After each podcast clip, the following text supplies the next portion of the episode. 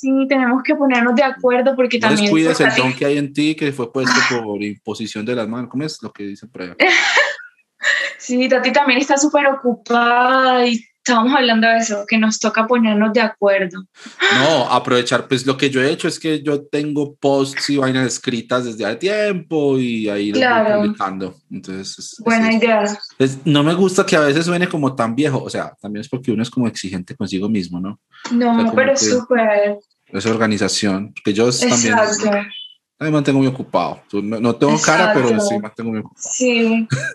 Toca, toca, sí. Bueno, entonces este va a ser el episodio número, déjame yo chequeo, tu, tu, tu, tu, tu, número cuarenta y cuatro. Episodio.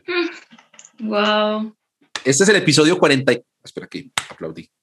Acuérdate como siempre, si necesitas parar, no hay ningún problema. Esto es, todo es editable, todo yo lo edito. Perfecto. Nos hago parecer mucho más interesantes de lo que realmente somos, entonces no o si tiene alguna idea que necesita redondear, pausas, Exacto. problema y vuelves y retomas. Exacto. No tenemos la presión del en vivo, que uno tiene como que ah, todo lo tengo que decir. Sí, bien. Sí, total. La idea es que hablemos como una horita. ¿Tienes tiempo? Okay. ¿Estás bien? Sí, estoy sí. bien de tiempo.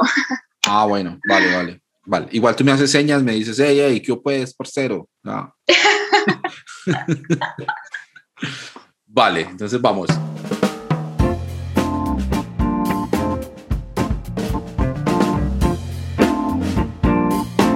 Este es el episodio cuarenta y cuatro de Notas Sueltas. Esto, mejor dicho, va... ¡Wow!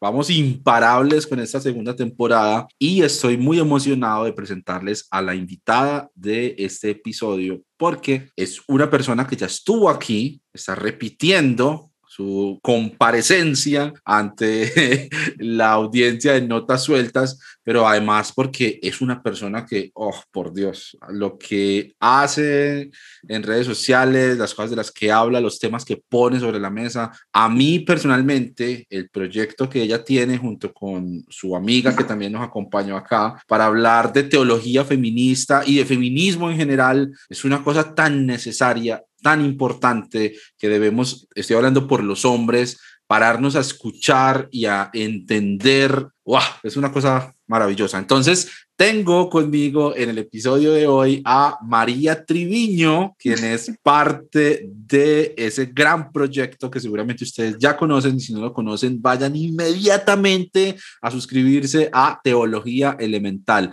María, querida y admirada María, ¿cómo estás? Qué emoción tenerte por acá nuevamente.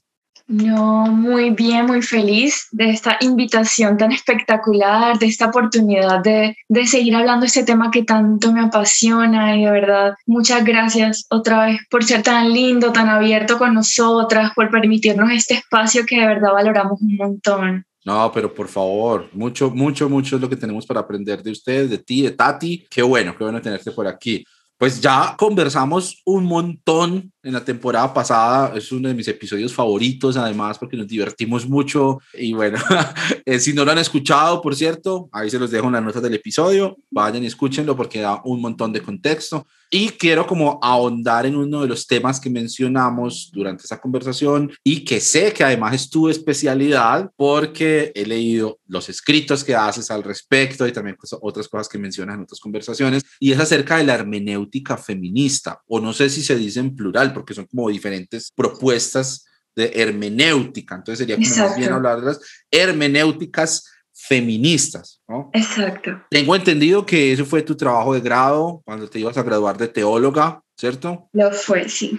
No, mejor dicho, estamos pues, pero es con la especialista, me alegra de eso. Pero antes de arrancar, yo quiero que nos cuentes, María, ¿por qué crees tú que es necesaria una hermenéutica feminista o propuestas desde el feminismo para acercarnos a interpretar la Biblia? Sí, bueno, una hermenéutica o hermenéuticas feministas considero que es muy necesario porque nos permite revisar esas interpretaciones machistas o androcéntricas, es decir, centradas en el hombre, ¿cierto? Que por siglos han prevalecido por el poco o nulo acceso que las mujeres han tenido a la educación teológica. Si podemos revisar la historia, quienes han tenido acceso a estos estudios han sido hombres, en su mayoría, blancos, ricos. Es lo que nosotros llamamos quiriocentrismo, algo centrado en ese prototipo de, de señor, ¿sí? Entonces, la hermenéutica feminista lo que busca es criticar ese statu quo y elaborar a partir de este una expresión desde la experiencia de la opresión. La hermenéutica feminista tiene que someter a crítica toda la autoridad bíblica de esos textos patriarcales que han sido sostenidos por estas interpretaciones precisamente machistas a lo largo del tiempo y por los mismos protagonistas, y ahora llegan las mujeres estudiando y analizando cómo se ha usado la Biblia a lo largo del tiempo como arma contra las mujeres y contra esas eh, libertades que el Señor quiere que nosotras tengamos también. Entonces, lo que dicen las hermenéuticas feministas es que las tradiciones de la Biblia y de la interpretación bíblica, que sean sexistas, que sean soportes para el patriarcado, deben ser descartadas, y que se debe considerar a la Biblia como un todo, pero donde prevalezca la palabra de Dios dentro de todo ese montón de texto que podemos encontrar ahí. Entonces, la palabra de Dios es liberadora y se va a articular a lo largo de esos escritos bíblicos que nosotros conocemos hoy. Bueno, estás mencionando, yo no sé si yo soy muy prevenido con este asunto, pero es que hay como ciertos temas que uno trata y la gente inmediatamente vota el cambio, ¿no? Como que sí. eh, justo estos días, ayer publiqué un post sobre un versículo por allá y, y, y en el post estaba así chiquito L G T B y la gente pierde la cabeza porque ni siquiera sí. lee el resto. Pero, ¿sí? Lo mismo sucede cuando tú empiezas a hablar de adjetivos como machista, patriarcal... Sí. ¿No? Porque eso de una vez como que cierra la conversación, las personas cierran la conversación. Entonces quiero hacer esa pausa para decir esto, porque si a vos que estás escuchando esto te molesta que hablen en esos términos, pues es importante abrirse a escuchar los argumentos por encima de la terminología, porque también a la terminología muchas veces se le asocia injustamente con un montón de cosas que realmente no están relacionadas con lo que estamos hablando, ¿okay? Entonces, exacto. Es, discúlpame por interrumpirte, pero me parece importante esa pausa. Ahora, volviendo a lo que dices, a mí me parece brutal cómo hemos llegado a acomodarnos con conclusiones que parece que fueran dadas del cielo mismo, ¿cierto? Como que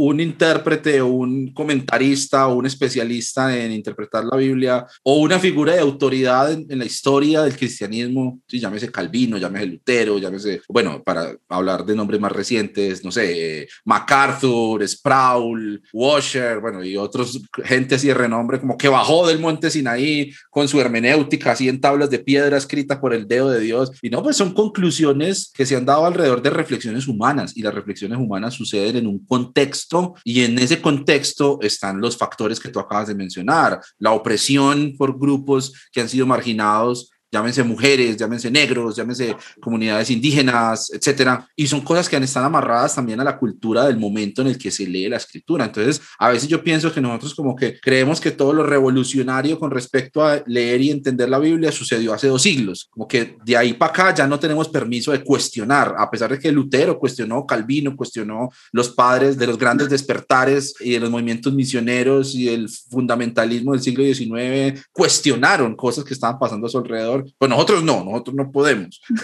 No, o sea, ustedes no, acomódense. Eso que fue lo que Dios ya les reveló a ellos y simplemente aprendámonos las respuestas. Creo sí. que ahí encuentro mucho valor en lo que tú estás diciendo con respecto a esa relectura de los textos bíblicos desde la óptica del feminismo. Exacto, y yo creo que es importante, siempre insisto en que las personas sepan que es más complejo de lo que pensamos, y a través de la historia no es normal que solo cierto tipo de ser humano haya tenido acceso a educación teológica. Hombres, como dije, blancos, ricos, héteros. Entonces ese tipo de cosas tienen que cuestionarnos, tienen que ayudarnos nosotros a, oye, porque algo no está bien aquí cuando ellos son los únicos que han escrito las formas correctas de interpretación de la Biblia. Entonces cuando entran al acceso a la educación las mujeres, los negros y los homosexuales, las cosas empiezan a cambiar porque esas voces que han estado oprimidas a lo largo del tiempo, entonces ahora van a leer la Biblia y a ofrecer una interpretación distinta de la que les convenía a este tipo de, de, de señor, ¿cierto? Aparece entonces el nombre de esta autora, que se llama Carolyn Osiek. Osiek, uh-huh. Carolyn Osiek. Aparece el nombre de esta autora, Carolyn Osiek, que ha hecho un trabajo alrededor de las hermenéuticas feministas y que también es muy importante en tu propio trabajo, María. Entonces, me gustaría como dar un poquito de contexto acerca del trabajo de Carolyn y también se me ocurre una pregunta, y es ¿qué tan reciente es desde lo académico esa curiosidad de releer los textos bíblicos en clave de feminismo? Empiezo por asumir que no es como muy reciente, teniendo en cuenta lo que acabas de mencionar, que el mismo acceso a la academia para las mujeres de por sí es algo relativamente nuevo. Exacto, bueno, contestando la primera pregunta, Carolyn Osiek, que es una erudita del Nuevo Testamento, ella lo que hace es recopilar, ella muestra toda una tipología de los distintos tipos de hermenéuticas feministas que hay. Entonces ella eh, los desglosa, ¿sí? Y presenta entonces la hermenéutica lealista, que es conocido también como feminismo bíblico por su énfasis en la igualdad entre mujeres y hombres, pero también con su compromiso con el defender que la Biblia es inspiración y autoridad, que la Biblia no es por naturaleza opresora. Entonces, que cualquier texto que tenga indicio de ser opresor hay que interpretarlo bien. Entonces, esto es lo que dice la hermenéutica lealista, es leal a la Biblia y la lee de forma literal, pero cuando se vuelven textos complejos, lo que hace es contrastar un texto con otro, para así mostrar que la Biblia no tiene una naturaleza machista o patriarcal. Okay. Entonces, esto es lo que hace la primera hermenéutica que ella presenta, Carolyn Osiek, y es la lealista. La segunda es la revisionista. La hermenéutica revisionista lo que busca es destacar a las mujeres a lo largo de la historia bíblica. Entonces, buscan mujeres como Ruth, mujeres como Esther, mujeres como Débora, y lo que hacen es estudiar el papel que ellas desempeñaron en la historia. Mujeres anónimas que no se presentan, que quizás no se nombran tanto en la Biblia. Lo que hace la hermenéutica revisionista es destacarlas en esa historia para así poder recordarlas hoy y aprender de esa tradición que nos deja la Biblia, de esa historia compleja de dolor, quizás de subyugación muchas veces, para nosotros aprender de ese pasado y entonces a la luz de ese pasado no repetirlo hoy. Entonces lo que hace la hermenéutica revisionista con textos como la mujer que fue rechazada por el flujo de sangre, es decir, eso no es excusa para hoy nosotros rechazar a las mujeres por condiciones biológicas como la menstruación. Eso hace la segunda hermenéutica que Carolyn Osiek presenta y es la revisionista. Luego ella habla de la hermenéutica del rechazo, donde ella expone que este tipo de hermenéuticas lo que dice es esta tradición judeocristiana,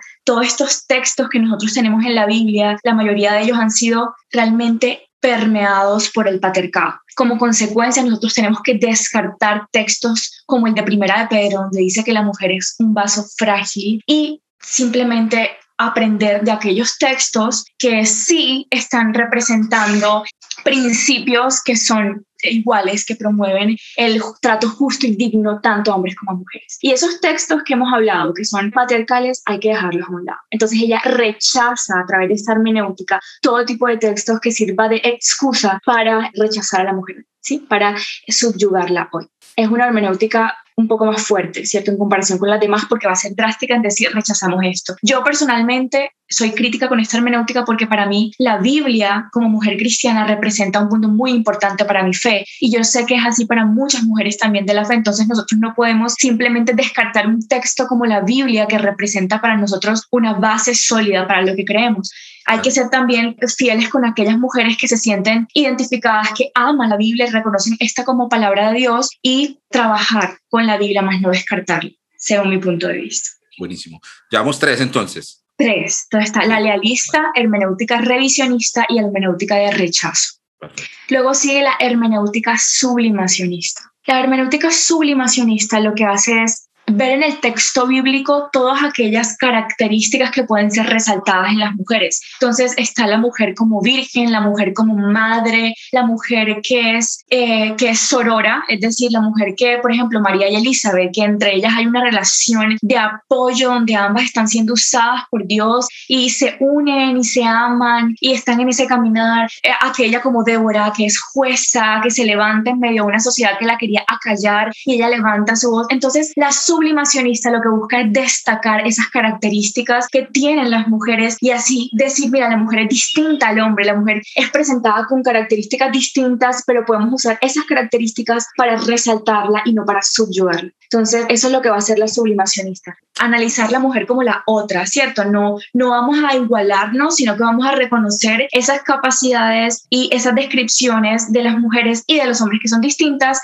pero que no pueden ser motivo para para subyugarnos, para rechazarnos. Claro. Y por último, Carolyn Osiek presenta la hermenéutica liberacionista, una hermenéutica que considera que no puede haber redención, no puede haber un verdadero evangelio si los hombres y mujeres no aprenden a verse como iguales y a entender que su labor, su lugar está en trabajar en pos de la gran comisión, en obedecer lo que Dios mandó, que fue delegado tanto a hombres como a mujeres igualmente, sin distinción. Hombres y mujeres, según la hermenéutica liberacionista, para poder llegar a recibir ese mensaje de libertad, de redención del Señor, tienen que concebirse a sí mismos como iguales, como discípulos y discípulas de Dios que están trabajando en un mismo fin, que es poder estar en esa gran comisión, en ese gran trabajo que el Señor nos ha dejado a todas y a todos de igual manera. Cuando eso pase, cuando aprendamos a amarnos, a, a vernos como iguales, sin distinción por nuestro sexo, sin ningún tipo de discriminación, allí entonces podremos ser verdaderos discípulos y discípulas de Dios que están y han entendido el verdadero mensaje de la gran comisión.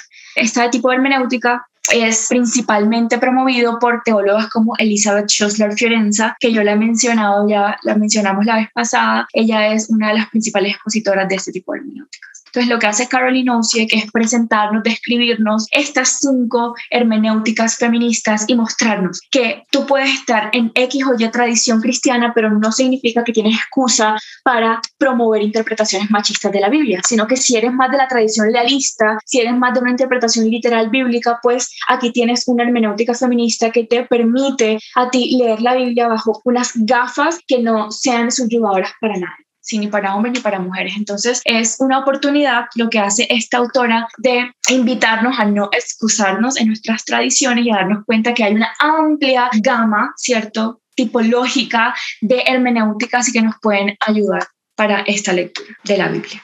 Wow, ese resumen está genial, y eso último que acabas de decir me parece iluminador, porque sí, es verdad, es posible que alguna de esas propuestas encaje mejor con la espiritualidad de cada persona y con la manera en la que yo me acerco a las escrituras. No necesariamente porque yo sea de tal o cual corriente, por decirlo de algún modo, dentro del cristianismo, tengo entonces que necesariamente acogerme a las lecturas tradicionales eh, de esos pasajes eh, que corresponden a lo que tradicionalmente se dice con respecto a las mujeres. Se me despierta una curiosidad con respecto al uso de estas hermenéuticas. Ya como si uno quiere entrar a estudiar la Biblia, bueno, está bien que un factor importante es la tradición a la que yo me acoja como cristiano, pero también si uno quiere ser como un estudiante juicioso de la Biblia, pues a veces uno tiene que también desapegarse de la tradición que uno trae, porque es posible que esa tradición simplemente no entendió, ¿sí? O está amarrada a un contexto específico de la cultura o lo que sea, lo que estábamos hablando al principio.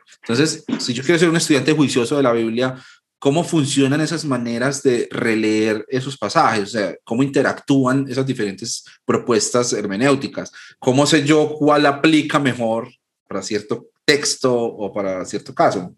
Bueno, cabe aclarar que estas hermenéuticas feministas tienen un límite, ¿cierto? El límite es el machismo. El límite es que todo lo que roce como una conclusión que me lleve a justificar un comportamiento machista queda descartado. Incluso la hermenéutica legalista una, tiene dos ramas, y una de ellas es más conservadora y lo que dice es que defienden esto de los roles de hombres y mujeres, pero solo en el ámbito del hogar. Es decir, ellos reconocen que la mujer tiene ciertos roles como madre y el hombre como cabeza de hogar. Entonces es una de las, de las perspectivas más conservadoras, pero eso, el límite de esto, como dije, va a ser la interpretación patriarcal. Es decir, todo lo que roce con eso va a ser como la barrera para no proseguir más allá. Entonces, este tipo de hermenéuticas, a pesar de que va a decir, mira, yo estoy de acuerdo con que la madre, la esposa tenga un papel distinto en el hogar respecto al esposo que es líder, que es cabeza en la casa, eso no va a aplicar para ningún otro espacio social, solo para la casa. Entonces, yo personalmente no estoy de acuerdo con este tipo de eh, interpretaciones, pero reconozco que hay mujeres que son feministas, que son cristianas y que eh, defienden este tipo de, de interpretaciones. ¿Cómo tenemos nosotros una interpretación bíblica donde sabemos que estamos siendo fieles al texto, bueno, teniendo eh, una correcta lectura desde el texto original, ¿cierto? Interpretar bien las palabras, leerlas bien, la traducción que sea correcta, tener en cuenta el contexto en el que se da el pasaje. Entonces, hay pasajes donde, por ejemplo, es decir, yo voy a tener la libertad de jugar con estas hermenéuticas, pero todas las hermenéuticas se van a regir en la base de una correcta exégesis, una correcta lectura a raíz de lo básico, los, el texto original, y un correcto estudio de este texto y el contexto en el que se movió todo. A partir de eso, yo puedo jugar en el sentido de que, bueno, vamos a hablar, no sé, de Phoebe en Romanos dieciséis. Yo quiero destacar el papel que jugó ella según sus características como patrona, sus características como eh, jefe de, de Pablo, sus características como líder en la iglesia de su comunidad. Entonces yo voy a escoger una hermenéutica sublimacionista que me va a permitir rescatar esas características que ella como mujer en su tiempo tuvo. Entonces, si yo quiero más bien hacer una revisión de la historia a partir de ese contexto que me brinda la exégesis, entonces yo escojo una hermenéutica revisionista que me permite, valga la redundancia, revisar esa historia, ¿cierto? Y a partir de esa revisión histórica yo destacar y recordar ciertas características que me arroja esa historia y que me, me permite a mí hoy aprender de esa tradición que me arroja la vida. Entonces podemos jugar con estos distintos acercamientos, pero la mayoría de veces son elegidos según la tradición de la persona. Es decir, si es una tradición más conservadora, obviamente su punto de vista va a ser más lealista, pero como digo, el límite va a ser la interpretación machista. No va a ser excusa ningún tipo de interpretación, por más conservador que sea, para justificar el machismo. Entonces, a pesar de que las lealistas van a decir, no, mira, yo reconozco que se ve, como dije, cierto tipo de roles, entonces ellas van a darse cuenta de que la Biblia no va a justificar una opresión por naturaleza. Entonces, no van a defender esa opresión. Vale, vale, vale. Me queda mucho más claro.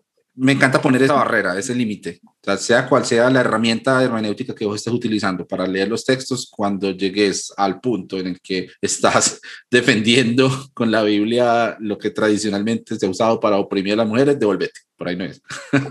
Exacto. Ok, buenísimo. Genial, genial. Mira, esa era una pregunta que tenía leyendo esos maravillosos artículos que tú escribiste, porque tienes una serie de artículos que le voy a dejar a los oyentes para que las personas que quieran ir a leerlos, pues los tengan ahí a la mano.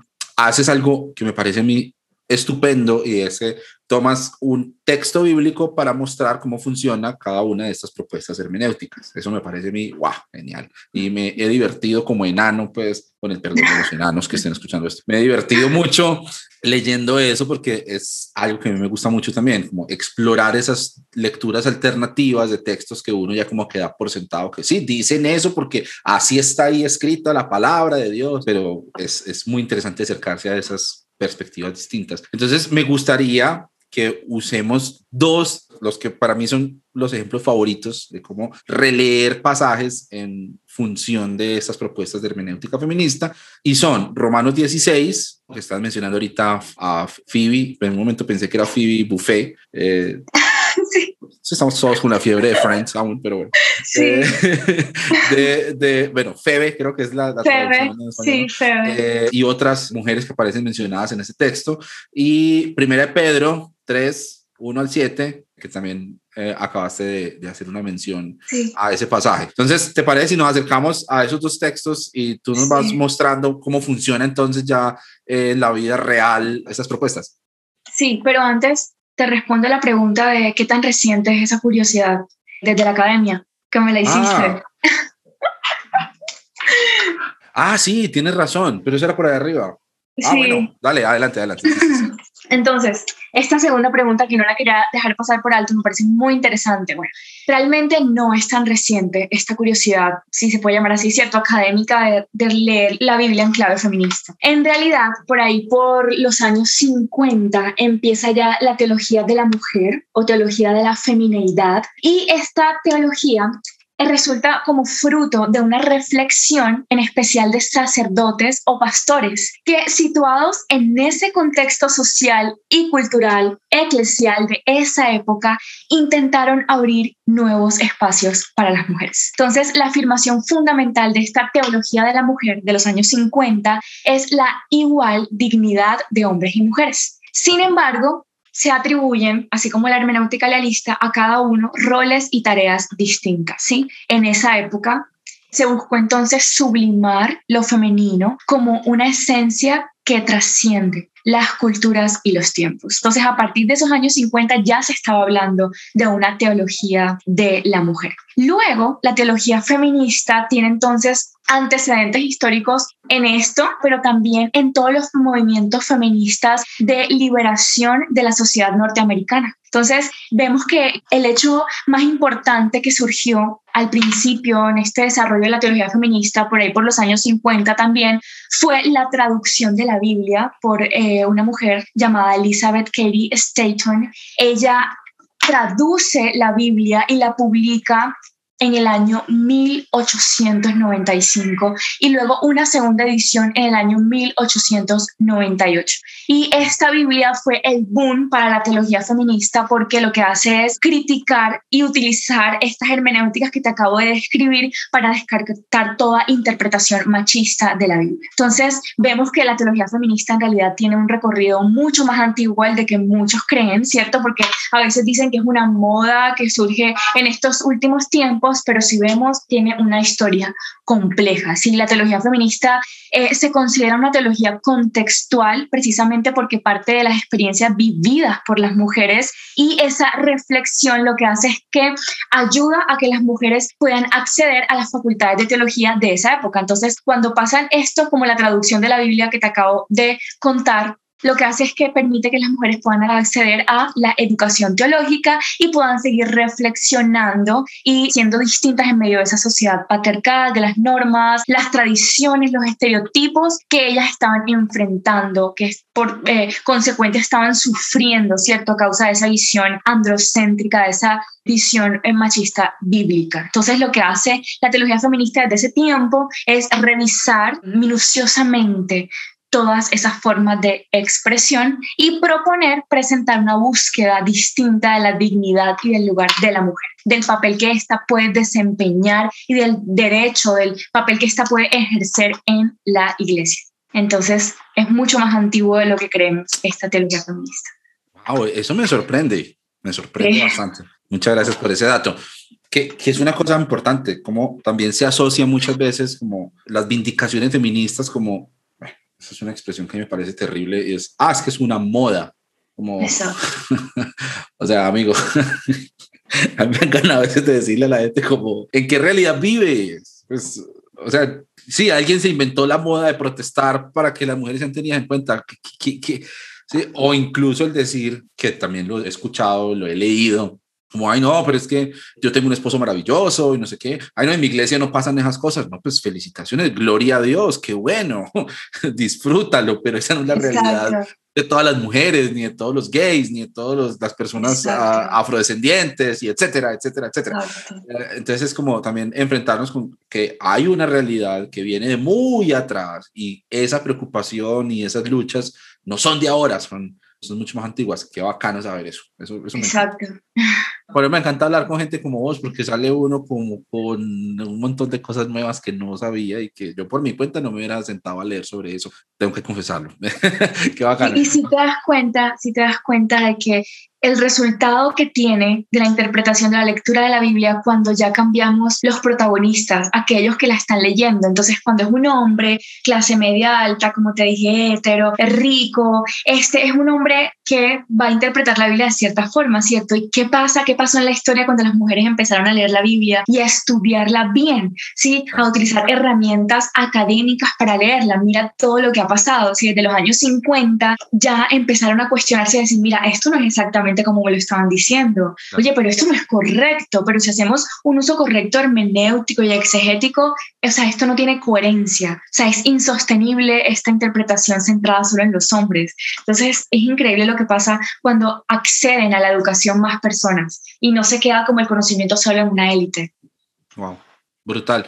Otro argumento que yo he escuchado es que dicen, es que es leer la Biblia para su conveniencia, como que tomar entonces esos textos y acomodarlos a los reclamos que haga el feminismo. Entonces, pues es exactamente lo que han hecho los hombres toda la vida. Exacto. Yo me acuerdo, yo me acuerdo cuando yo era cuando yo estaba pelado, que le predicaban a uno sobre el libro de Jueces, y entonces el tropo, eh, el tópico principal de Jueces era que Israel era un caos porque no había rey. Entonces, ¿cómo estaría de mal la sociedad? ¿Hasta qué punto había caído el pueblo de Dios? Un punto tan bajo que era una mujer la que, la que lideraba. O sea, eso lo escuché, yo escuché con esas palabras. Es una muestra de la decadencia a la que había llegado el pueblo de Israel. Que, yo, bueno, pues, o sea, ¿cómo estás leyendo eso? Si, si eso no es una lectura machista, entonces no sé qué lo es. Porque exacto. Lleg- llegamos a eso, a abrazar esas ideas como si de verdad eso es lo que está ahí escrito, cuando le estamos poniendo el peso de nuestros propios prejuicios para ahora venir a quejarnos porque entonces hay mujeres eruditas que están proponiendo lecturas distintas. Ah, no, no, es que eso es para su conveniencia. No, papá, pues, pues, pues es que así somos, así somos. ¿Qué nos pasa?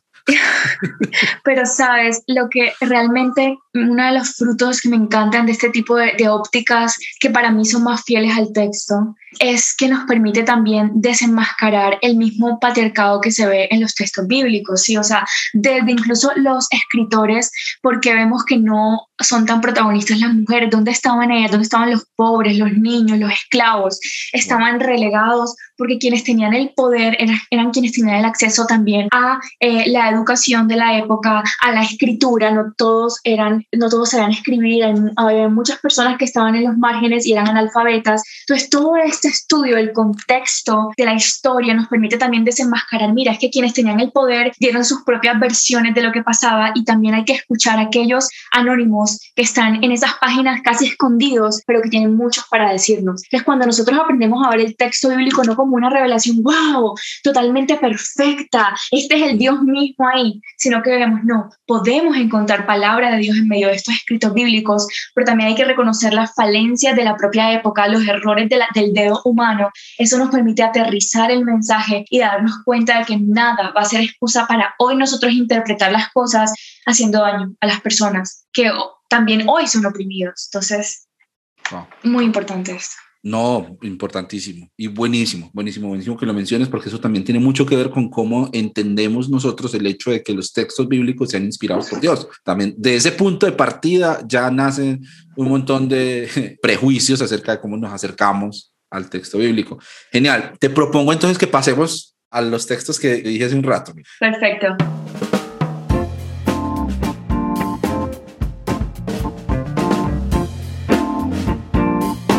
Voy a hacer una pausa para recordarles que Notas Sueltas es un podcast del Cancionero Cristiano. Si quieren conocer más sobre estos dos proyectos, pueden ir a buscar la página web doble u doble u doble u punto cancionero cristiano punto com y allá van a encontrar no solamente un montón de contenido, sino también los enlaces para todas las redes sociales en las que se encuentra este proyecto. Si les está gustando este episodio y si disfrutan de este podcast, pues sería bueno que se lo recomienden a otros, a sus amigos, a sus conocidos, a la gente de su antigua iglesia. Y también si le dan me gusta, se suscriben, comentan, comparten. Esas cosas tan sencillas de hacer están ayudando mucho a difundir este proyecto y a darle visibilidad en redes sociales. Escríbanme a través de las redes o al correo electrónico info arroba cancionero cristiano punto com y así podemos conversar. Bueno, sigamos con el episodio. Según lo que yo entendí, tú haces una lectura para explicar cómo funciona la hermenéutica liberacionista basada en Romanos dieciséis, versículos uno al dieciséis. Entonces, ¿te parece si arrancamos por ahí? ¿Cómo releemos Romanos dieciséis bajo el lente de la hermenéutica liberacionista? Exacto. Entonces, cuando vemos este pasaje de Romanos, sí, donde Pablo está ofreciendo una lista, cierto, de personas para saludarlas, para felicitarlas por la labor que estaban cumpliendo, ese es el contexto del pasaje. ¿Qué hace el lente liberacionista aquí? Primero, parte de la premisa de que no puede haber liberación de las personas si existe el patriarcado, ¿cierto? Porque tanto la mujer como el hombre deben concebirse el uno al otro como compañeros iguales, delegados por Dios en una misma misión. Cumplir la gran comisión, esa es la misión. La lectura liberacionista de Romanos lo que hace es resaltar esa misión que entendían los individuos descritos en esta lista ellos entendían esa misión por igual. Ellos estaban proclamando el plan redentor de Dios. Todas y todos estaban trabajando como socios e iguales ante esa misión divina. La hermenéutica liberacionista observa detalles como la mención de Phoebe en la lista de individuos, como dije, nombrados por Pablo, y eh, muestra que ella fue portadora de la carta,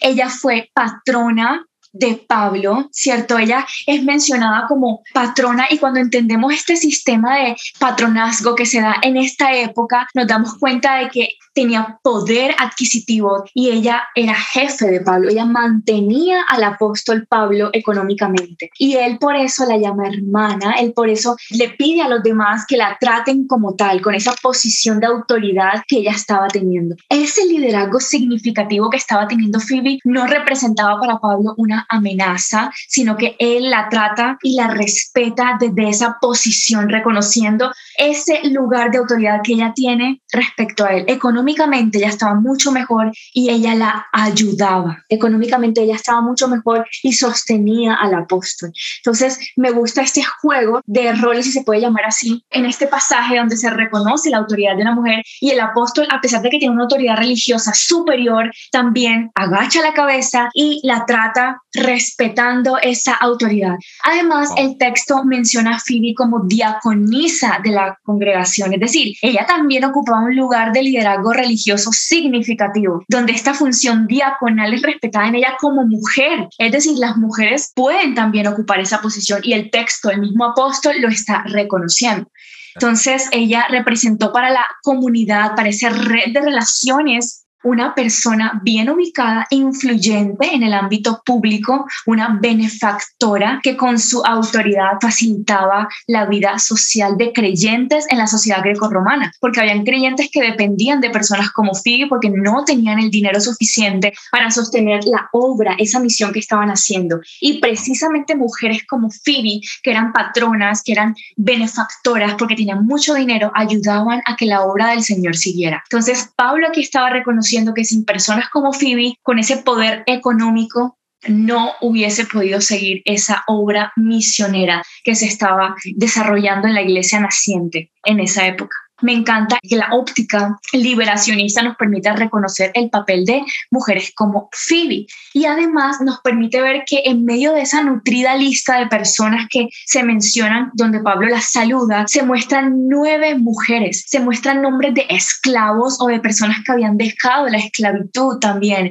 se muestran hombres. Entonces la hermenéutica liberacionista nos muestra que no hay distinción ni de género, no hay distinción de posición económica, no hay hay distinción de nada, porque todos los seres humanos están en igualdad de condiciones, sirviendo y obedeciendo la gran comisión. O sea, imagínate para la época lo que eso significaba. Esclavos estaban siendo saludados a la par de mujeres, a la par de hombres. Es decir, Pablo mismo está reconociendo que no es correcto hacer distinción en el trato ni a mujeres ni a nadie. O sea, nada es excusa. Y esto es muy delicado, porque es que las mismas personas a veces usan la Biblia para justificar, ¿sí?, tratos distintos a las mujeres, y también la, ¿qué hacemos con textos que justifican según la esclavitud? Si el mismo Pablo aquí está diciendo no, es que no se puede justificar un maltrato a los esclavos por el hecho de que sean esclavos o que han dejado la esclavitud. Ellos son iguales ante Dios y deben ser respetados y tratados como iguales, y eso debe significar para nosotros, a partir de esta hermenéutica liberacionista, un llamado,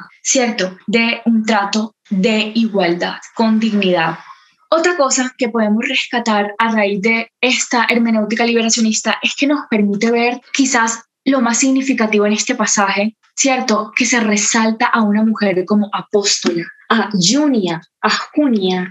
Se le dice explícitamente, se le saluda como apóstola, y esto es algo que deben recordar las personas que hoy en día justifican el hecho de que la mujer no pueda predicar. El mismo apóstol Pablo estaba reconociendo que una mujer tenía igual autoridad que él. Junia, incluso Pablo dice que había sido convertida al cristianismo mucho antes que él. Es decir, ella podía tener una autoridad mayor porque había tenido mucho más tiempo en el recorrido del cristianismo que él, ¿sí? Él reconoce el nivel de autoridad preeminente que tiene Junia en ese tiempo. Entonces, también esto es algo que la hermenéutica liberacionista permite resaltar y que descarta esos otros pasajes donde se dice, no, pero es que Pablo dice que la mujer no puede predicar, que la mujer no puede ocupar eh, lugares de liderazgo en la iglesia. Bueno, ¿y qué pasa entonces con Romanos dieciséis? Los textos deben ser contrastados unos con otros también, porque Romanos dieciséis es el texto que cierra la carta a los romanos, y aquí vemos claramente cómo Pablo resalta y reafirma una posición de liderazgo de una mujer como Junia, apóstola, una posición igual de él, igual, o sea, aquí religiosamente estamos hablando de dos personas que ocupan la misma posición, una mujer que estuvo en la cárcel también, que ha sido perseguida en su época y que merece ser admirada. Entonces, cuando vayamos a excusar que las mujeres no pueden predicar, recordemos que el mismo Pablo resaltó a mujeres como Junia en su lista de Romanos dieciséis, y que esa no debe ser una excusa para nosotros hoy. Y eso es lo que hace precisamente el lente liberacionista, nos permite ver y revisar una lista como Romanos dieciséis y ver que está compuesta por personas oprimidas como los esclavos y las mujeres, y que a ambos grupos les fue permitido ejercer liderazgo en la iglesia de su tiempo y fueron honrados por el apóstol mediante ese saludo que él les estaba brindando en esta perícopa, en este pasaje. Entonces es muy importante lo que hace la hermenéutica liberacionista, Romanos dieciséis. Wow, brutal. Mira, un par de cosas que mencionas ahí que me llaman mucho la atención. La primera es que yo creo que la clave es la igualdad, porque justamente es donde está la revolución del evangelio, en poner al mismo nivel con lo que era aceptado socialmente, que la hegemonía de la sociedad en aquel entonces, a las personas que, por el contrario, eran consideradas de segunda categoría o menos. ¿Sí? Esa, creo que ahí está, y creo que eso es muy pertinente también, porque en muchos sentidos se ve al feminismo como un enemigo que quiere acabar con los hombres y muerte a los machos. Bueno, hay facciones radicales del feminismo que también sí manejan esos discursos, pero sí entiendo que nada de eso está implícito en simplemente releer la escritura en función de ese mensaje de igualdad que se proclama en el evangelio. Exacto. Y entender, o sea, entender que las distintas lecturas bíblicas se hacen desde un contexto en específico. Es imposible leer la Biblia sin un contexto desde el, desde el punto de vista del lector. Entonces no está mal que ahora las mujeres puedan leer la Biblia y puedan resaltar ese tipo de cosas precisamente para ir en contra de todo lo que las ha oprimido. Entonces, cuando se quiera excusar, no, que la mujer no puede predicar, que no puede ir a, recordemos esto, esto no es tergiversar el texto, es reconocer algo que ya está en el texto, claro, ¿sí? Pero que a veces desde nuestro contexto de privilegio no habíamos notado. O sea, aquí no estamos forzando lo que está diciendo Pablo. Pablo lo está diciendo. Pablo termina este pasaje invitándolos a todos a darse un beso santo, ¿sí? Un beso que, esto es una muestra de, de, del signo de, de afecto familiar, ¿sí? Que él estaba llamando en unidad en Cristo y que estaba permitiendo la cohesión de esas personas diversas, sin distinción. Esto es importante. Entonces son cosas que están en el texto. No estamos tergiversando nada. Claro, claro. Uno pasa de largo porque son temas que ya están como definidos, entonces sigamos. Ya hay una, una lista de nombres ahí. No, son los, los, los Patreons de Pablo. Un Exacto. saludo para los Patreons también. Eh, vea, vea. Romanos dieciséis era exclusivo para sus Patreons. Vea. Es bíblico también, bíblico lo, lo, lo que estoy haciendo. Eh, buenísimo. Mira, justo ahorita que venía en el carro, estaba terminando de escuchar un episodio de un podcast que aborda estos temas de género. Es, es buenísimo, se llama Woman's Planning.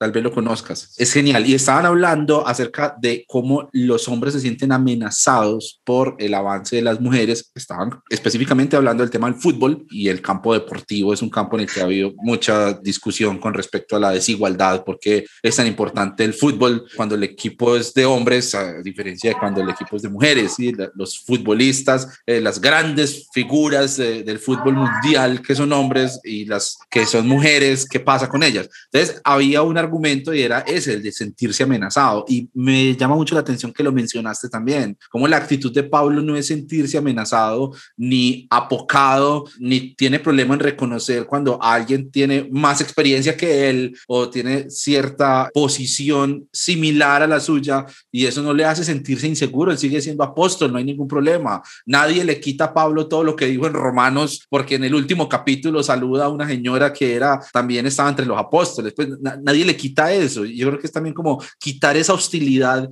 frente al discurso de igualdad, porque de pronto nos sentimos como amenazados en nuestra posición y en nuestro privilegio. Me parece genial que incluyas eso ahí en, en esa relectura.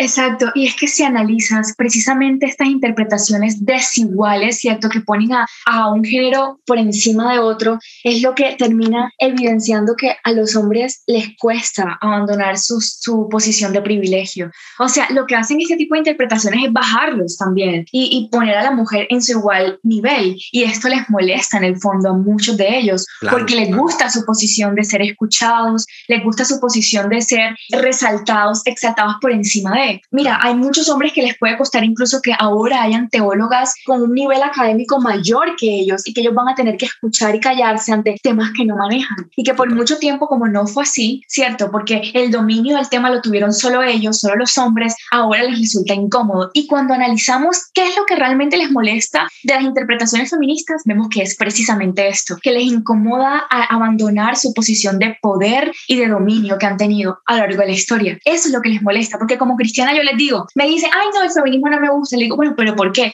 No, porque eh, malinterpretan la Biblia. Entonces les muestro, mira, aquí hay hermenéuticas y exégesis bíblicas que son fieles al texto, que son fieles a la traducción bíblica, que son fieles al contexto. No, porque es que ponen a las mujeres por encima de los hombres. Mira, eso no es lo que estamos buscando, lo que buscamos es igualdad. No, es que promueven el aborto. Eh, mira, yo personalmente como cristiana no estoy de acuerdo con el aborto, yo no promuevo que los niños sean asesinados y ya, no, es más complejo que eso. Ah, no. Entonces, cuando te das cuenta y vas derrocando todos esos argumentos y pretextos que te ponen, lo que te das al final cuenta es, ok, a ellos lo que les duele es abandonar su posición de privilegio. No hay más. No hay otra respuesta. Claro. Creo que esa, esa autocrítica la necesitamos y eso cambia muchas cosas. Primero, porque pues es que tiene sentido que si, a ver, si María Triviño, que es teóloga, que ha estudiado y que ha trabajado alrededor de los temas de hermenéuticas feministas, sabe de esto, pues yo me callo y la escucho y le pregunto para yo aprender. No importa que yo sea hombre, y no importa que sea mayor, o no importa que yo, no sé, sea casado o sea tal cosa en la iglesia, yo la escucho porque ella sabe, ¿sí? Y, y lo mismo vale para la experiencia de maternidad, por ejemplo. Exacto. Para la experiencia de, de el papel de la mujer en la sociedad, porque hay hombres que queremos invalidar la opinión de una mujer cuando es ella la que lo está viviendo. O sea, ¿cómo le va a explicar yo a una mujer que ella no, no, no, no es que no has entendido, no has entendido bien, ven, ven, con esa condescendencia a la que estamos acostumbrados, en ese lugar de superioridad, no, no, ven, ven yo te explico, yo te explico, ven niña, ven, venga niña, yo te explico. Así, o sea, yo, tal cual. Eso empieza a cambiar cuando yo entiendo el mensaje de igualdad del evangelio. Nadie está diciendo, porque claro, sale el versículo que estaban mencionando también, ¿no? En Timoteo, no permito a la mujer ejercer dominio sobre el hombre. Nadie está pidiendo que la mujer domine sobre el hombre, es que esté al lado, que estemos Exacto. en igualdad de condiciones y que reconozcamos cada uno lo que le falta y lo que tiene y cómo pum, lo juntamos para construir el reino de Dios. Sí, es eso. O sea, así es, lo entiendo yo, pues. No exacto, sé si exacto. Y la raíz de todo esto evidencia un ego increíble. O sea, es como yo soy el experto en todo, yo tengo que explicarte a ti en todo, tú estás para escuchar y aprender. Y se siguen replicando esas dinámicas. Sí, sí, sí. Total, total. María, debo decirte que realmente es liberacionista leer esos textos desde, desde esa perspectiva. Te propongo que pasemos al, al, al otro texto, el de Primera de Pedro, para ver cómo funciona la hermenéutica del rechazo, que esa me llama mucho la atención porque es más, más frontal y más agresiva. Se parece más a mí. Sí. Sí, o sea, como dije, la hermenéutica del rechazo lo que hace es decir, poner un paréntesis a ciertos textos como este de Primera de Pedro y decir, estas ideas deben ser puestas a un lado y punto.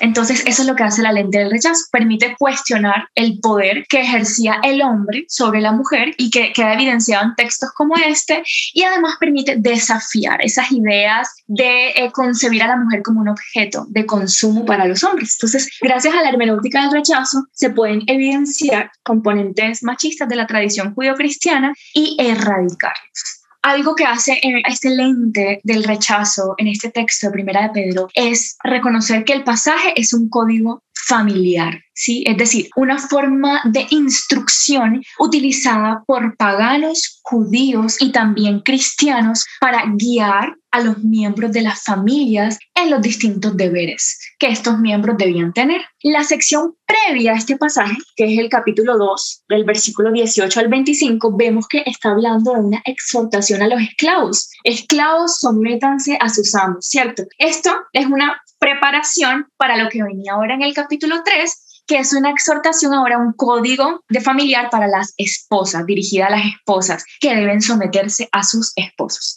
Aquí a las esposas se les amonesta a que eh, deben considerar a sus esposos, honrarlos, porque ellas son el sexo más débil. Entonces, cuando nosotros leemos este texto a la luz de lo que estaba anteriormente, ese código familiar dirigido ahora a los esclavos, estaban hablando de personas que se deben sujetar a la autoridad, ¿cierto? En el caso anterior, esclavos, en este caso, mujeres, específicamente esposas cristianas, ¿cierto? Pero lo que estaba buscando es que ayudaran a convertir a sus esposos no creyentes principalmente, que los respetaran, que los honraran. Pero lo que hace la hermenéutica del rechazo es decir, mira, este código eh, está expuesto en un contexto donde se estaba acusando el cristianismo de ser subversivo, ¿sí? ¿Por qué? Porque el resto de la sociedad estaba de acuerdo con este código familiar. El resto de la sociedad defendía este código familiar porque ellos decían que no se podía amenazar la estabilidad del Estado. Entonces los esclavos debían someterse a los amos y las esposas a sus esposos. Y lo que hace Pedro es responder en esta carta para que el cristianismo no fuese eh, atacado como subversivo, él lo que hace es decir, mira, sométanse. Para evitar problemas, sométanse. Para evitar que el testimonio de la iglesia sea amenazado, sométanse, así como el resto de la sociedad pide que lo hagan. Entonces,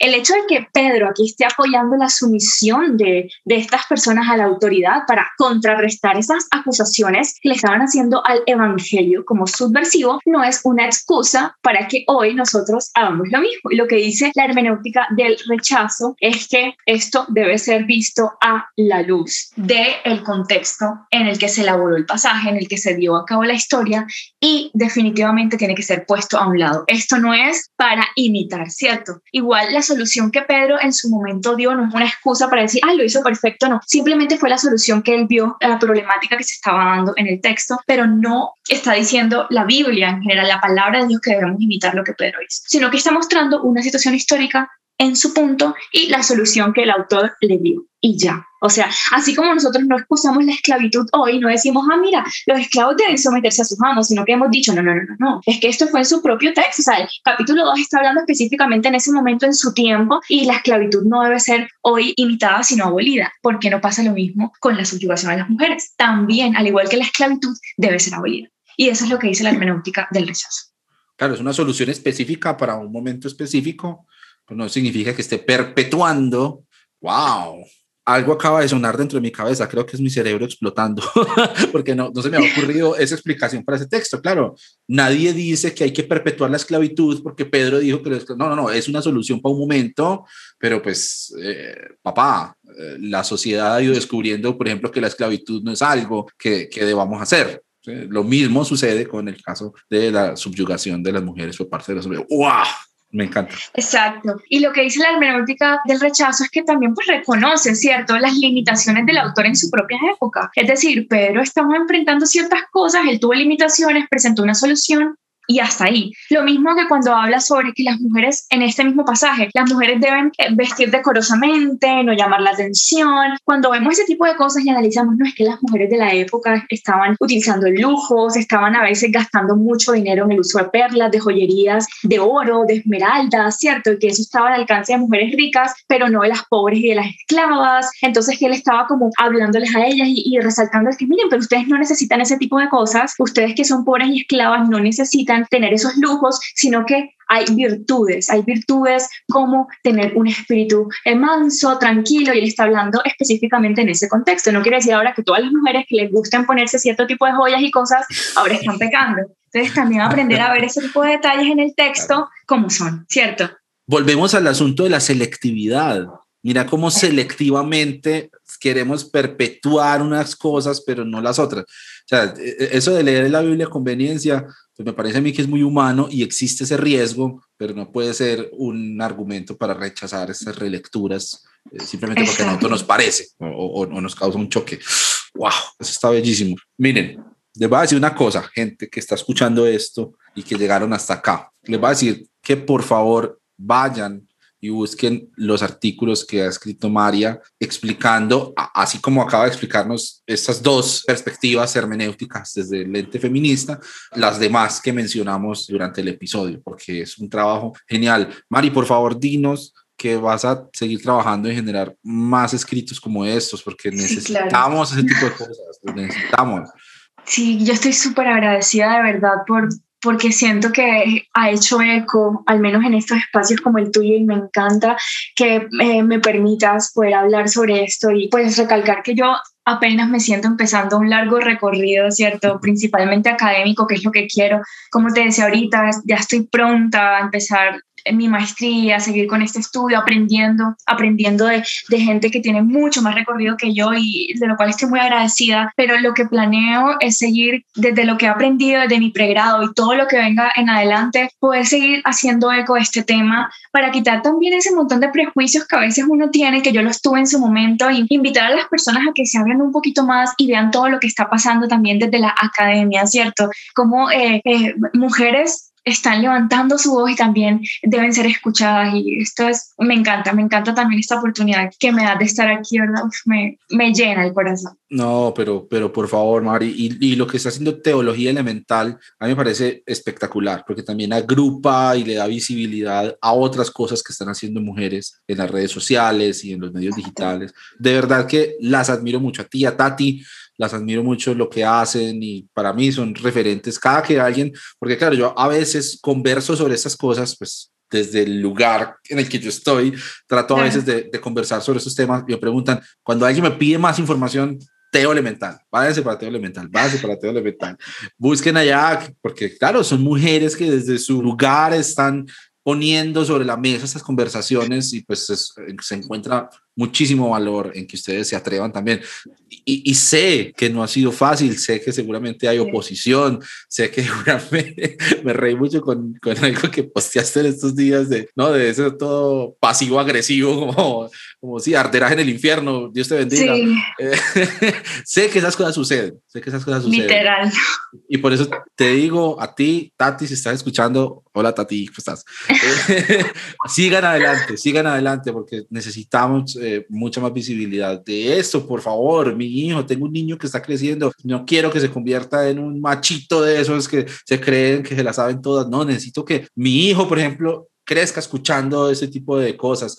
y con una mente abierta al mensaje de igualdad y al mensaje liberador, que realmente es el que está en el evangelio, no ese otro que nos han querido vender de exclusividad y privilegios y un montón de, de cosas para desechar al diferente. No, no, exacto, y lo que me emociona de lo que dices es que precisamente tú, como padre, como esposo, como líder en tu comunidad eclesial, o sea, también estás haciendo eco de estas, de estas cosas, de estas nuevas interpretaciones de la Biblia, y que le permiten a niños como por ejemplo tu hijo, otros niños creciendo y viendo padres distintos, ¿sí? Padres que, que de verdad son un ejemplo en esto de, de, de un trato digno y de no excusa para, para el machismo a partir de la Biblia, y eso es lo que más me emociona, porque precisamente lo que nosotras buscamos no es crear una élite de mujeres superpoderosas, sino de llevar esto a la iglesia, de llevar esto a las personas, y de que juntos creemos comunidad, porque no podemos solas, no podemos solos, sino que nos unamos desde nuestras familias, desde nuestras comunidades, desde nuestros espacios, podamos hacer eco de estas realidades, y eso es lo que me encanta. Qué bacano. Bueno, ahí tenemos el reto por delante, y ojalá estemos a la altura de, de, de lo que nos están pidiendo estos tiempos. Eso es, sí. es, es algo en lo que llevo mucho tiempo pensando. Aprovecho que mencionaste eso, ya la relación entre estas propuestas discursivas y lo que es la vida de iglesia, para hacerte una última pregunta, y ya te dejo ir porque ya, ya, ya, ya te he quitado mucho de tu tiempo. En la iglesia hay misoginia. En, en la iglesia hay machismo, en la iglesia hay segregación, no solamente hacia las mujeres, sino hacia otras personas. Entonces, claro, uno habla de esto, estamos viviendo un proceso social muy fuerte en Colombia, con todo el estallido que lleva ya cincuenta, cincuenta y uno días de protestas, de paro, de muerte, de abuso, güey. Y entonces uno habla de esto y, y dice, vea, es que los evangélicos defienden esas ideas de derecha, de las cuales ahora los gobernantes abusan para oprimir. El... Ah, no. No, no, qué pena, pero no generalices, ¿no? No todos los cristianos más, se siente uno como el, no todos los hombres, ¿no? La, la excusa de, de, ah, no, pero es que no todos violamos, ah, no, pero es que no todas, papá, si yo no estoy hablando de vos, estoy hablando de, de un sistema en general que aboga por ese tipo de ideas. Entonces, en la iglesia hay machismo, en la tuya no, qué bueno, pero en la, en la iglesia en general hay machismo. ¿Sí? En la iglesia hay misoginia, la iglesia es la que vos vas, no, tu pastor no es así, hashtag not my pastor, qué bueno, qué, qué, qué sí. bello, pero, pero, pero, es una problemática real. Entonces, tú, desde, desde el lugar en el que estás, María, y desde el trabajo que, que hacen en Teo Elemental y de abrir esas conversaciones en redes y todo lo que seguramente te ha permitido ya abrir en cuanto a perspectivas en toda Latinoamérica, asumo yo, eh, en conversaciones con, con otras mujeres, ¿cómo ves tú ese proceso? ¿Vamos por buen camino para derrotar esa misoginia, ese machismo en las iglesias? A veces me quiero convencer a mí misma de que todo va excelente, ¿cierto? Porque me anima, me ayuda a no desanimarme, pero debo reconocer que es complejo, es complejo porque en Latinoamérica este tema creo que es un tema naciente, ¿sí? Creo que en comparación con otros lugares eh, estamos un poco más cerrados como iglesia a este tipo de temas. Sin embargo, ¿sabes qué veo? Alentador el hecho de que se estén multiplicando estas voces, y si te das cuenta, por ejemplo, en las redes sociales últimamente han nacido nuevas páginas y tú ves y, y estás navegando y de repente te topas con una página y dices, mira, no sabía, es una comunidad pequeña naciendo, pero mira, o sea, lo que está haciendo. Creo que se están multiplicando esas voces desde los márgenes también y están empezando a hacer eco en Latinoamérica, y me atrevería a decir que en un futuro eso puede llegar a germinar muy bien, porque puede llegar a abrir más la conversación. Ya no vamos a ser como una minoría X que está tratando de ser escuchado, sino que vamos a ser ya un buen grupo de personas unidas, y que las demás personas de la iglesia pueden decir, mira, ellos son iglesia, ellos no están, no son post-cristianos, no, ellos se consideran cristianos, porque eso es lo que hacemos. O sea, lo que yo pienso es que el cambio tiene que ocurrir dentro de la iglesia, y eso me gusta, de que las nuevas comunidades que están naciendo, están naciendo dentro de la iglesia, son personas cristianas que aman al Señor, pero que están proponiendo un punto de vista distinto desde la comunidad. Entonces las personas van a poder ver eso, van a darse cuenta de que, mira, se puede ser cristiana, se puede ser feminista, y creo que esto, esto va a empezar a ser eco, sí, en un futuro. Creo que así lo veo. Qué bello. Ahí cobra muchísimo más valor cosas como las que están haciendo ustedes. Eso es, eso es muy bacano. No me, no me canso de decirlo, porque yo mismo me he sentido en momentos desanimado, y que alguien le diga a uno, lo que estás haciendo me sirvió. Eso es gasolina para... dos Exacto. meses. Uy, sí, entonces, por eso lo digo en cada oportunidad y lo seguiré diciendo, y adelante. Muchas gracias por compartir el conocimiento, por compartir ese esfuerzo, el fruto de estudiar, de dedicar la vida a esto que, que aparte pues siempre veo en vos también esa pasión por, por eso que hablabas. Eso es muy bacán, eso se contagia, eso enciende un montón de, de lucecitas y de cosas para... Yo ya aquí salgo a googlear un montón de vainas que tú dijiste, y espero que, que las personas que escuchan esto hagan lo mismo, porque vale la pena, vale la pena seguir moviéndonos hacia, hacia esas ideas. Mari, no, muchísimas gracias por estar aquí. Para mí siempre es un honor compartir con ustedes, con vos, con Tati, con estas voces que hacen despertar, y muchas gracias por aceptar la invitación. A ti, a ti, muchas gracias nuevamente por esto, de verdad. Estoy muy contenta de todo lo que hablamos. Yo mucho más, espero que, que, espero que se repita, espero que se siga Ay, repitiendo, sí. Por favor. Aquí bienvenidas. Siempre, esta es la casa de ustedes, una casa chiquita, una salita ahí con alguna gente que se sienta a conversar, pero aquí siempre bienvenidas. Gracias. Bueno, Mari, cuídate mucho. Así quedamos. Gente, muchas gracias por escuchar este episodio. Uah, estuvo brutal, quedó así súper cabezón con estas conversaciones. Espero que ustedes también, que lo disfruten, y nos vemos la próxima. Besos para todos. Chao, chao.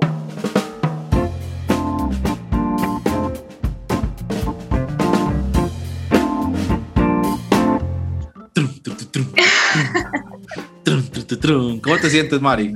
Genial, no, muy contenta. Me emociona demasiado hablar sobre esto, de verdad. No, no, no, es que es muy bacano hablar contigo de eso, es porque uno se nota, se nota cuando alguien se apasiona por lo que está diciendo. O sea, eso es, la conversación es candela. Qué, qué, qué bacano, qué bacano. Sí, me alegra gracias, mucho. Gracias, gracias. Oh, no, no, no, no, a ti, a ti, a ti por el tiempo, por la espera, por siempre la disposición. Pues no, en serio que ustedes ya son la, la, las divas del feminismo en Latinoamérica. Ay, bueno. Pues yo ahí siempre que les digo hagamos tal cosa, ustedes de una hagámoslo. Qué lindo. Y nos debemos una cantada. Uy. No creas que me olvidó, por favor. Sí. En algún momento me animo. No, adelante, adelante. Debería, debes hacerlo antes de que seas más famosa, porque yo cada vez veo más. Ay, veo, bueno. yo, yo, yo entro a, a Teo Elemental y, y, y cada día son diez mil seguidores más y digo, no, no, Ay, por, por favor.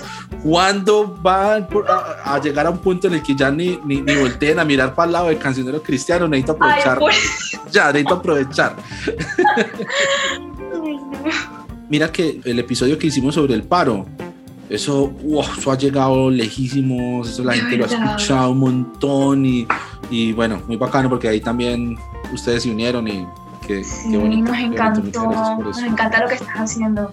Sabes que somos tus fans. ¿Qué es? Son las divas. Por favor. Muchas gracias por unirse a la conversación en Notas Sueltas. Recuerden que si quieren conocer más sobre este proyecto y sobre todo el contenido que tiene Cancionero Cristiano, pueden ir a la página web doble u doble u doble u punto cancionero cristiano punto com. Y también recuerden que le ayudan mucho a este proyecto si le dan me gusta, se suscriben, comentan, comparten este contenido. Son cosas muy sencillas pero que le ayudan a dar visibilidad a este proyecto y que llegue a más gente. Mi nombre es Abner Trejo, les envío un saludo desde Medellín, Colombia y los espero en el próximo episodio.